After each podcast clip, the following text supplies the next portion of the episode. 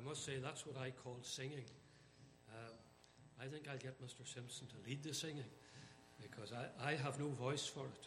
And therefore, uh, I have to hold back or I have no voice left for preaching. We're going to bow together briefly in prayer. Father in heaven, we pray for thy blessing as we turn to thy word. Fill me with thy spirit. Pour thy spirit out graciously. Speak, Lord. Thy servant heareth. We ask in Jesus' name. Amen. My text is found in Isaiah chapter 53 and a few words out of verse 10. It pleased the Lord to bruise him.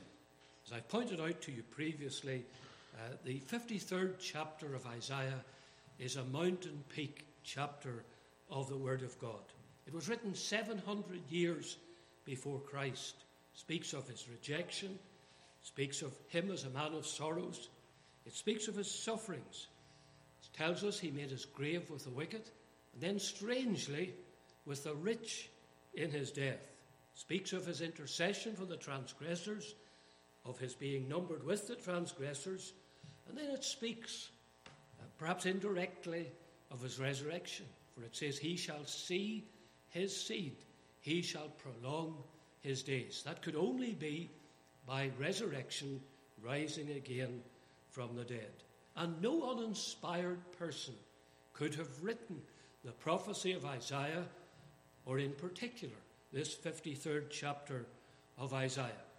In many newspapers uh, in the United Kingdom, I don't know what it's like here in Canada, they have this column called uh, Horoscope, and they're predicting uh, what people's day will be like under particular star signs. Now, I don't recommend you even glance at it because uh, I believe it's wrong. Uh, now, there was a man wrote in one of the papers, uh, and uh, I didn't follow him, but he died. And there was a lady who was a columnist in the same paper, and she wrote an article about him and how much help he had been to her.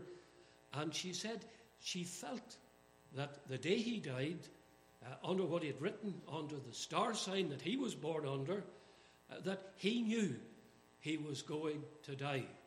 Well, the strange thing is, as somebody else pointed out, at that time there were approximately 600 million people that had the same star sign, and they didn't die that day. So if it was a prediction of death for those under that star sign, 600 million remained alive. Uh, that shows you how fallacious uh, these star signs are and how wrong it is uh, to follow them. But we could object to the star signs for many, many other reasons. But here is someone who has written something 700 years before Christ came, and he states the situation with minute accuracy. We could go back 300 years earlier. We could read Psalm 22, and there we will read, They pierced my hands and my feet. They parted my garments among them, and for my vesture they did cast lots. How could that be? How could David have known all those things a thousand years before the coming of the Lord Jesus Christ?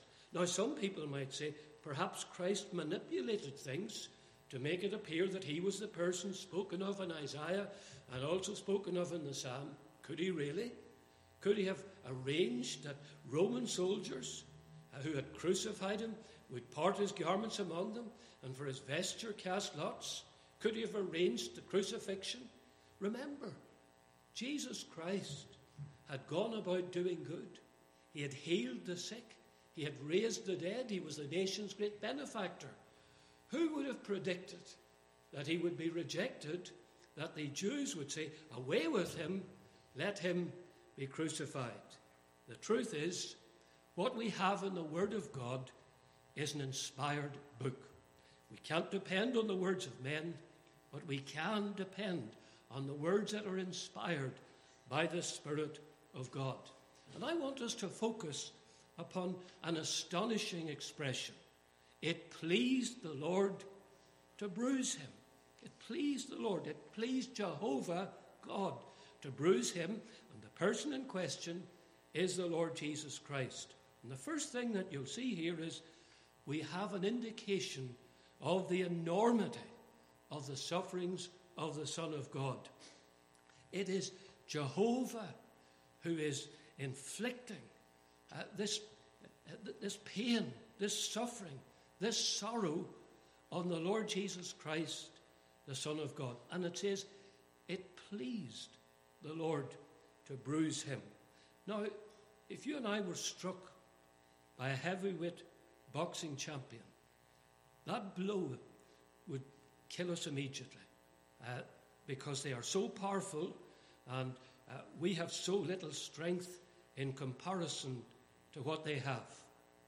The blows of men, the blows of men can be very great, and I'm going to look at some of the sufferings of Christ inflicted by men, inflicted by the devil, but the blow that is inflicted by the Almighty, by Jehovah, what a blow that is. And the Bible says here, it pleased the Lord. It pleased Jehovah to bruise him. That word bruise means to crush, to shatter, to destroy, to beat to pieces. And when it's applied to the mind, it means to break down or crush by calamities or trials. Albert Barnes says that Christ was under such a weight of sorrows on account of our sins that he was, as it were, crushed to the earth. How dreadful the sufferings of Christ in the liturgy of the Greek Orthodox Church, and we're not Greek Orthodox and we don't agree with them, but there is a statement that is very deep and very powerful. Spurgeon quotes it in his sermons Thine unknown sufferings, Christ's unknown sufferings. You and I have no idea how great were the sufferings of the Lord Jesus Christ. We can think of physical sufferings inflicted by men, the thorns, the scourging, the buffeting, uh, how they went up to Christ and spat in his face, how they slapped him with the palm of the hand or with the back of the hand, how he, he, was, he was wounded and he was bruised and battered by the hands of men. And we might think too of the mental sufferings. And here we can see the workings of the powers of darkness. If ever you've been in a difficult situation and you've been depressed and you're in a dark tunnel out of which you can see no way, you will have some appreciation.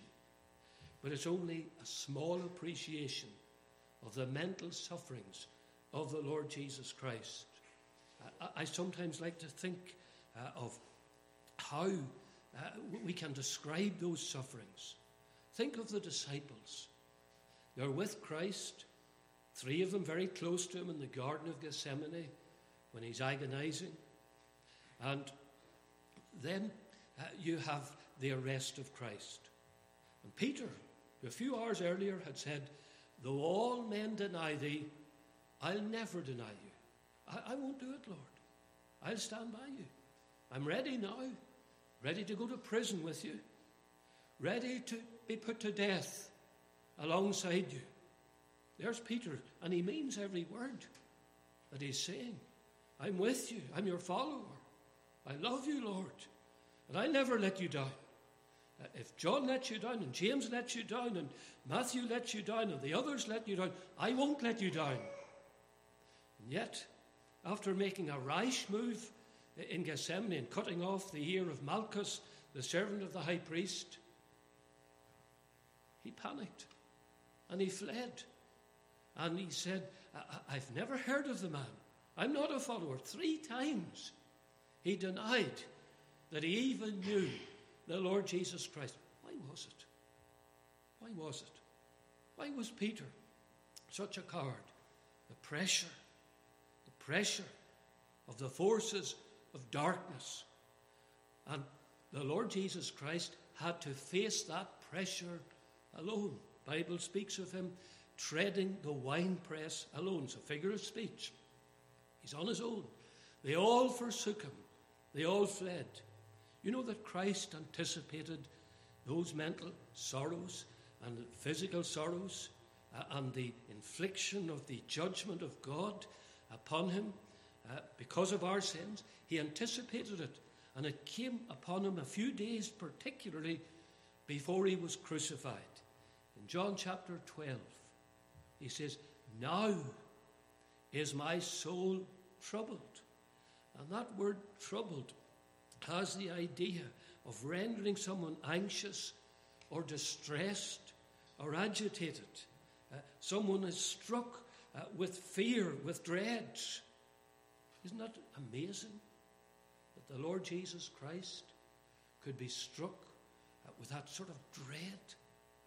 I'm heading forward in a few days' time. I'm going to bear the punishment for the sins of my people. And it came upon him. And then we find him in Gethsemane. And in Gethsemane, he is crying out uh, and he's pleading before God.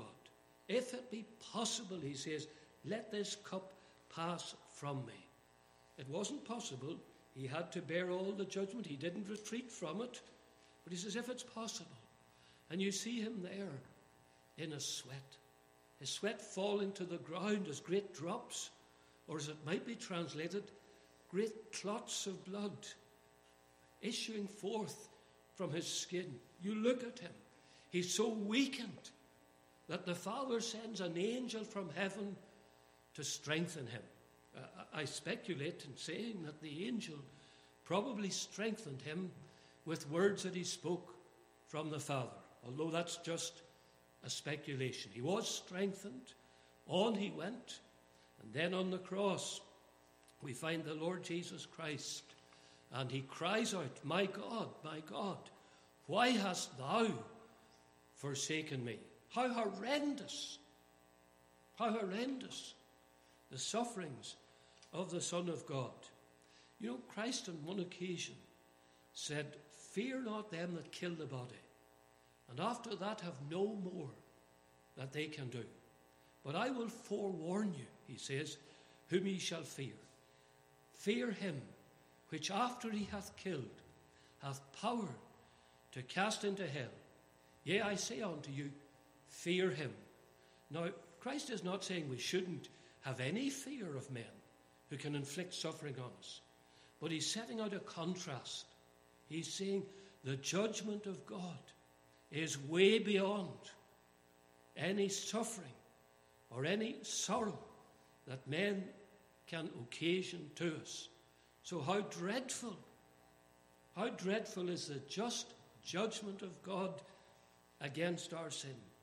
In Zechariah 13 and verse 7, we read, Awake, O sword, against my shepherd, and against the man that is my fellow. That word fellow means equal or peer. You're my equal. And the sword.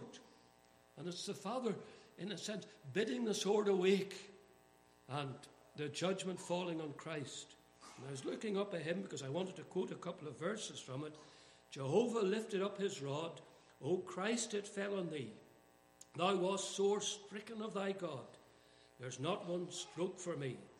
Thy tears, thy blood beneath it flowed. Thy bruising healeth me. Jehovah bade his sword awake. O Christ, it woke against thee. Thy blood the flaming blade must slake. Thy heart its sheath must be. All for my sake, my peace to make. Now sleeps that sword for me. What tremendous sorrow, what tremendous suffering inflicted on the Lord Jesus Christ. It pleased the Lord to bruise him. If you've ever gone through, and I've mentioned something of a dark time already, but if you've ever gone through a dark time in your life, it is extremely distressing and extremely difficult. Elijah, after his great triumph on Mount Carmel, uh, heard the threat of Jezebel, and his heart sank, we might say, into his boots. Fear gripped him. And he arose and he went for his life. And he came even into Judah to Beersheba, and yet still, still he had that insecurity, had that fear. And uh, he went out into the wilderness, he sat down under a juniper tree, and he said, Take away my life. Lord, take away my life, for I am not better uh, than my fathers. He was so depressed after a glorious triumph. He reached the climax. Now there's the anticlimax. And there he is. He says, I want to die. I can't take any more, Lord. He's so distressed and he's so depressed. You know, when I have gone through dark times, I've often spoken to the Lord. I've often said to him, How, Lord, how did you go through with going to the cross to save sinners? How did you do it, Lord? Because the weight of sin that fell on him and the weight of judgment that fell on him is indescribable. It pleased the Lord to bruise him. Yes, he suffered physically. Yes, he suffered mentally. But more than all, he suffered when Jehovah bade his sword awake. And we can say with the hymn writer, O Christ, it woke against thee. But, but then I, I want to, to bring a second point in here. And I want to ask a question. In what way did it please the Lord to bruise him? That's a strange statement. It says, It pleased the Lord to bruise him. Now, one thing we've got to clear out of the way is this it didn't please God the Father in any sadistic way. In days gone by, people were killed for sport. Uh, when uh, the gladiators came into the Colosseum, they greeted the emperor and they said, We who are about to die salute thee. How savage, how wicked. Men uh, about to slay one another. Sometimes one is killed. Sometimes the, wounds are so severe, both of them die in the conflict. Uh, and then, of course, we know that uh, at the same time in the, Colosseum, Christians were brought in uh, and they were torn to pieces by wild beasts. How could men and women and young people consider that sport? Watching a person torn to pieces, watching a man, maybe his arm cut off or his leg cut off, the sword thrust through the heart, maybe his head cut off. How could people sit and cheer it on the way that people cheer on to boxers in the ring or to uh, football or you would say soccer teams uh, seeking the ascendancy uh, over one another? How could people find that sport? That is sadistic. But when it says it pleased the Lord, it pleased Jehovah to bruise him, it's not in any sadistic way. God is not sadistic. God has no pleasure, we're told, in the death of the ungodly. So God is not sadistic. So then we have to say, what does it mean when it says it pleased the Lord to bruise him? Well, I, will make some suggestions to you. I'll say this that it was right and proper in God's eyes that Christ should suffer all that is described in Isaiah 53 and in the other scriptures. You say, why? Because he was bearing his people's sins. 1 Peter 2:24, who his own self bare our sins in his own body on the tree. And sin is a horrible thing. You and I really, we don't really appreciate the enormity of the wickedness of sin. I read a statement by a man called Robert Young, and he said that only God could bear the sight of a naked soul. You say, what is that all about? Well, a soul uh, that in all its rawness, in all its wickedness, is set forth. If you and I could see what we are like by nature truly, rather than just get a, a, a sight of it through conviction of sin, if we could see it in all its rawness, we would be horrified. We would abhor ourselves uh, and we would revile ourselves because God sees us. He sees the wretchedness, He sees the wickedness of our sins. And there is Christ. He's bearing the sins of a vast multitude. Revelation 7 and 9 says, No man could number that multitude. Not saying that a computer couldn't or anything, but you and I were to sit down and try to count the multitude that will be in heaven because of the sufferings of Christ. We couldn't do it. We would be worn out long before we could count that multitude. And Christ was bearing the sins of that vast multitude. Just to bear my sins or your sins would have been an enormous problem, would have meant enormous suffering. But Christ is bearing the sins of a vast multitude, and sin has to be punished. Let's never think that God can turn a blind eye to sin. I know there are parents that do that. Uh, little boy, little girl misbehaves, and mum, dad thinks they're very cute when they're misbehaving. God's not like that. God sees sin in all its vileness, in all its filthiness, in all its ugliness, and sin has to be punished. But there is something more here. Uh, I put it this way to you God is pleased with the infinite love of his Son, so that uh, Christ was willing to suffer so much in order to save such a vast multitude. You know, think God was pleased when he looked down and he saw the infinite love. It's the only way I can describe it. The infinite love of the Lord Jesus Christ. There is Christ. He's suffering in ways that you and I cannot imagine. But why is he doing it? What is driving him forward? What is leading him to suffer so much? It's his love. His love, his everlasting love.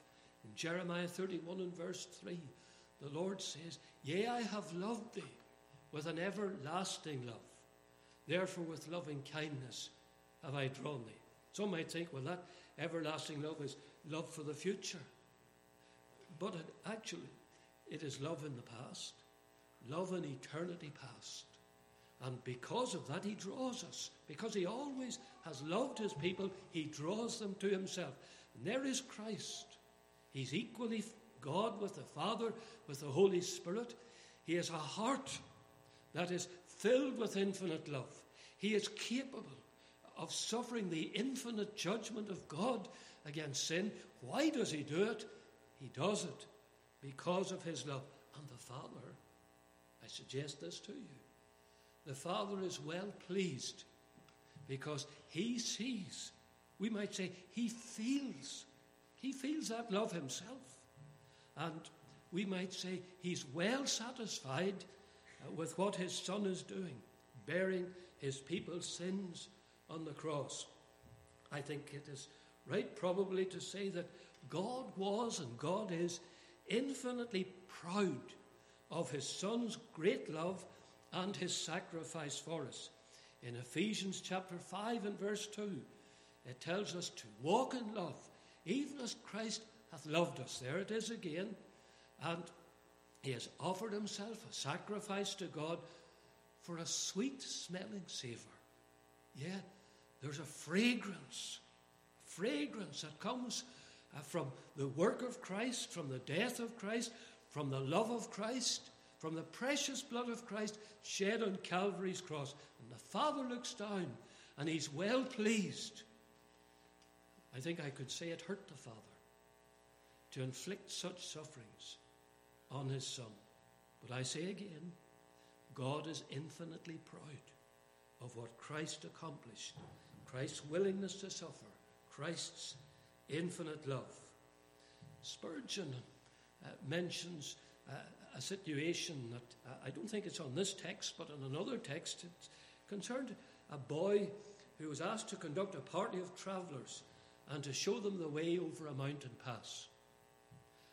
And the boy was a very poor boy, he had no shoes. And there were rough stones on the mountain pass.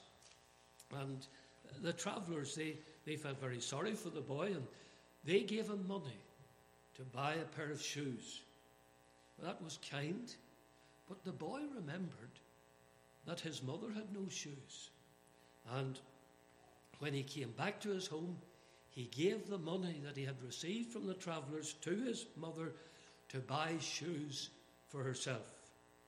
Do you not think that that mother was infinitely proud of her loving little boy? Infinitely proud. Oh, how immensely proud she must have been. And then I put it back to you. Is not God proud of his Son? And that we may say that God is pleased with Christ also because he bore every stroke and paid the price in full for his people's sin. In John 19 and verse 30, we have that great statement It is finished. No greater work was ever done when God wished to create, all he had to do was speak.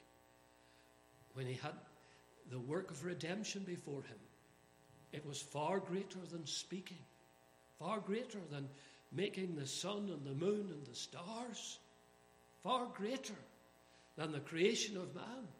And how amazing that all is. The psalmist says, I will praise thee, for I am fearfully wonderfully made. Marvelous are thy works, and that my soul knoweth right well.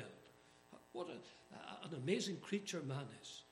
What an intricate creature, framed by the hand, by the wisdom, by the power of God.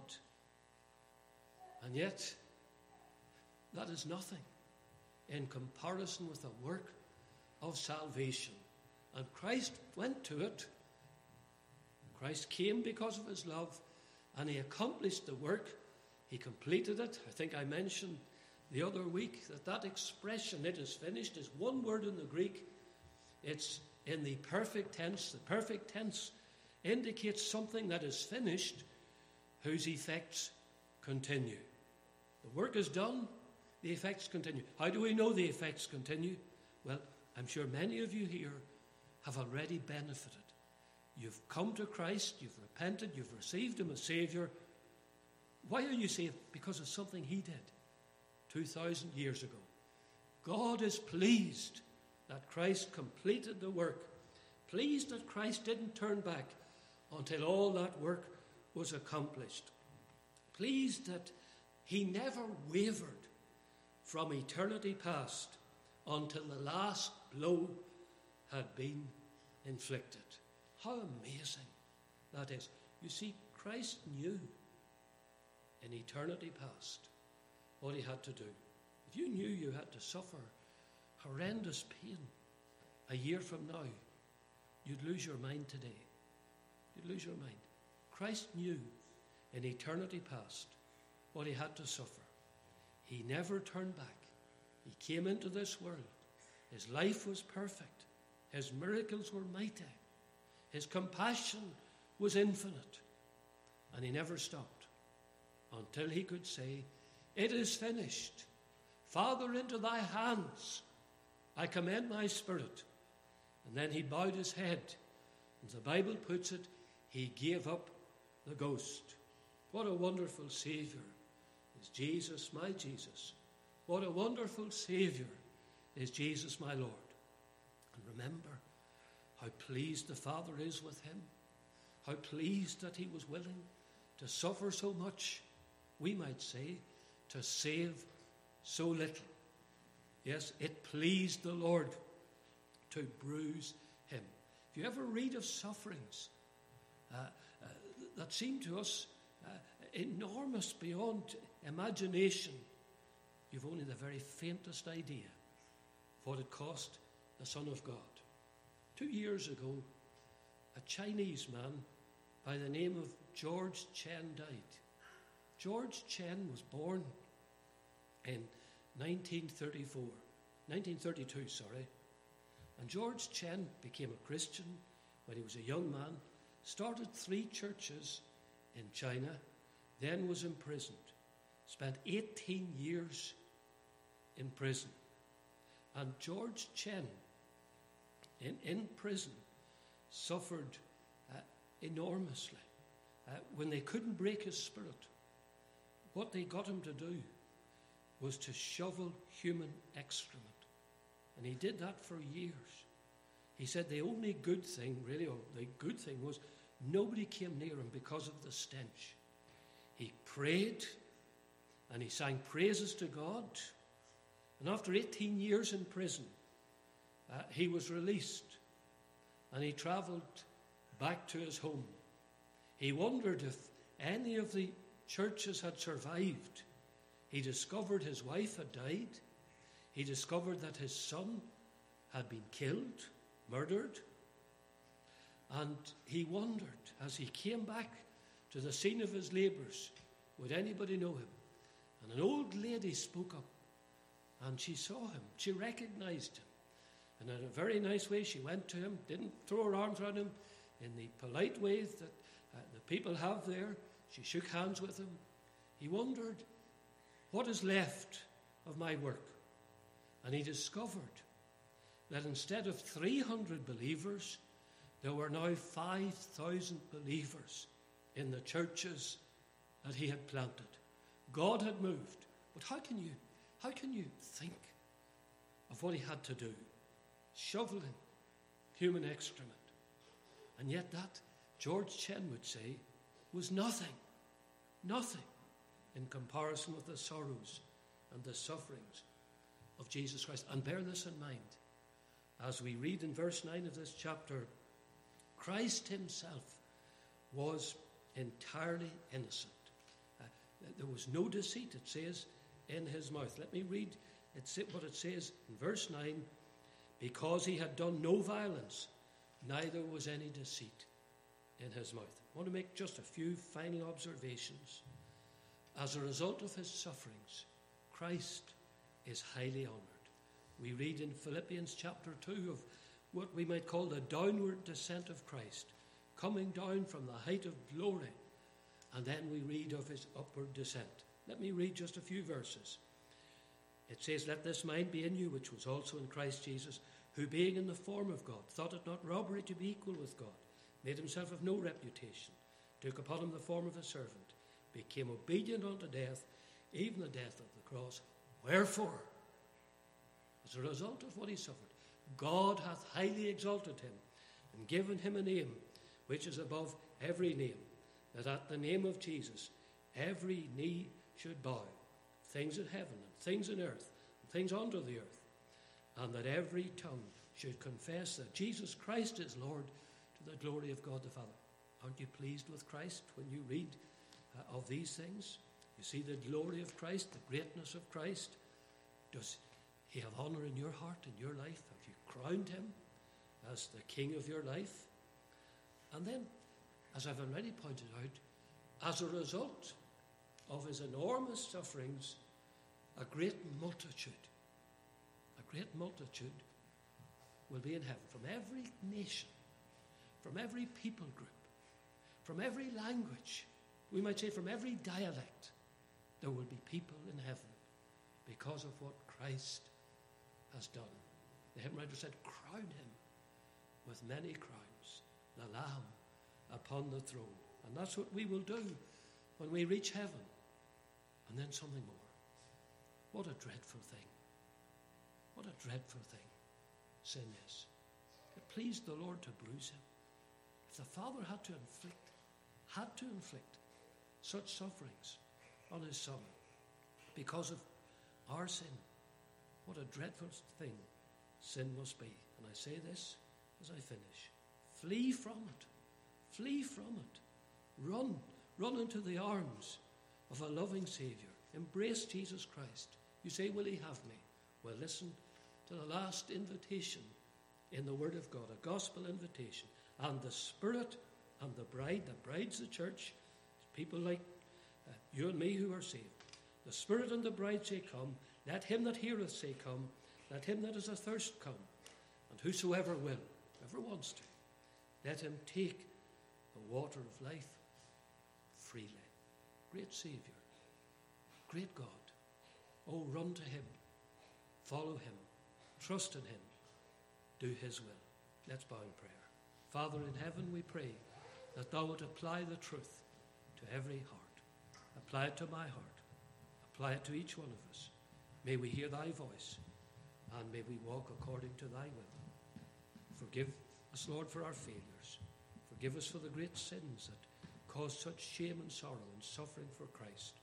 And grant that those who are unsaved will hear the call of the gospel and surrender to thee. In Jesus' name, amen.